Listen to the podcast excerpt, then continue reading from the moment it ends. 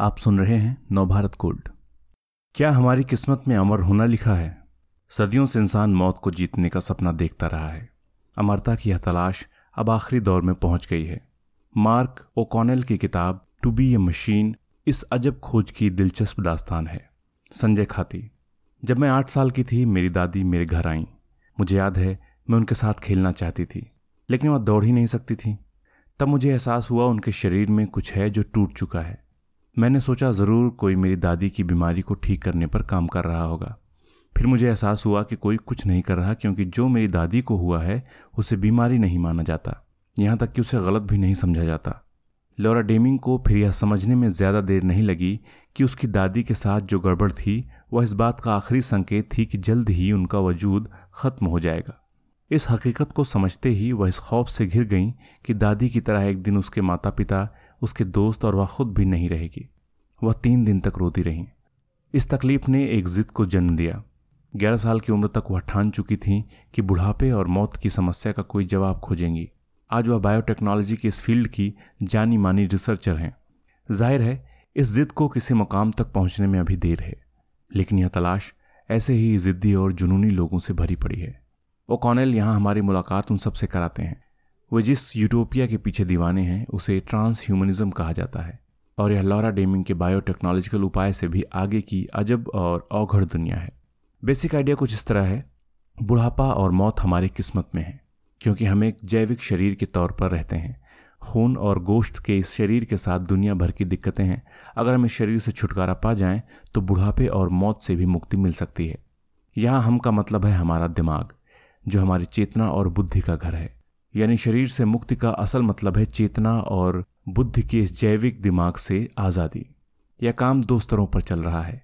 एक फौज उन ट्रांस ह्यूमनिस्ट की है, जो साइबोर के आइडिया पर काम कर रहे हैं, यानी इंसान और मशीन को मिलाकर ऐसा कुछ करना है कि जैविक शरीर धीरे धीरे मशीन में बदल जाए। इन लोगों का कहना है कि वैसे भी हम साइबोर्ग बनते जा रहे हैं और मशीनें हमारी ज़िंदगी में घुस चुकी हैं, जैसे कि मोबाइल फ़ोन। जब हम पूरी तरह मशीन में बदल जाएँगे तो हमारी ताकत अपार होगी। ज़ाहिर है, यह पढ़ते हुए आपको कई साइंस फिक्शन फ़िल्में याद आने लगेंगी। लेकिन यह हकीकत की बात हो रही है, और ओ कॉनेल ऐसे लोगों से मिल रहे हैं, जो खुद ही अपने शरीर में चिप फिट करने का जानलेवा ऑपरेशन कर रहे हैं। ओकॉनल हमें उन प्रयोगशालाओं और नाइट्रोजन सिलेंडरों तक भी ले जाते हैं, जहाँ भविष्य की तैयारी चल रही है। यह ट्रांसह्यूमनिज्म का दूसरा मोर्चा है, जहाँ माइंड को सॉफ्टवेयर में बदलने की जुगत की जा रही है। पूरे शरीर या दिमाग संभाल कर रखे जा रहे हैं ताकि तकनीक हासिल हो जाने पर भविष्य में उन्हें फिर से ज़िंदा किया जा सके। या कम से कम इतना हो कि माइंड को पूरा पढ़कर कंप्यूटर में अपलोड कर दिया जाए। चेतना और बुद्धि से बने माइंड को किसी कंप्यूटर सॉफ्टवेयर में बदल देने की कल्पना सिर्फ़ शरीर से आज़ादी तक सीमित नहीं है। यह आज़ादी है किसी भी मीडियम से परे चले जाने की। कल्पना कीजिए ऐसी चेतना की जिसमें शरीर का कोई एहसास ही ना हो। ऐसा अशरीरी अस्तित्व कैसा होगा? हवा की तरह? बादल की तरह या कुछ भी नहीं और सब कुछ की तरह जब बात इस स्तर तक चली जाती है तो आध्यात्मिक छाया साफ़ उतर आती है। यह अमृत की प्यास, देह से परे चले जाने की अलौकिकता, यही तो शाश्वत आत्मा की अवधारणा हमारे भीतर नए रूप में करवट ले रही है। हम सब अपने शरीरों में कैद हैं। यह इस कैद से बाहर निकलने की आध्यात्मिक कोशिश की तरह है। अनात्म में जाने की जगह जहाँ अपना आपा भी नहीं बचा रहता। किसी भावना से कोई लगाव नहीं। यही विडंबना है। अहंकार की कोशिश अहम को भुलाने की। बुढ़ापे और मौत से अगर इंसान जीत गया तो इससे बड़ी जीत कुछ और नहीं हो सकती। लेकिन इस आइडिया में कुछ है जो असहज करता है। मज़े की बात है कि उस असहजता की वजह खोजना मुश्किल है। इस पूरे किस्से में ओकॉनल लगातार इस दुविधा से जूझते रहते हैं। कुछ तो गड़बड़ है। क्या मशीन में बदलने वाला इंसान इंसान नहीं रह जाएगा? लेकिन इंसान होना क्या होता है? क्या सिर्फ़ देह की कैद में होना?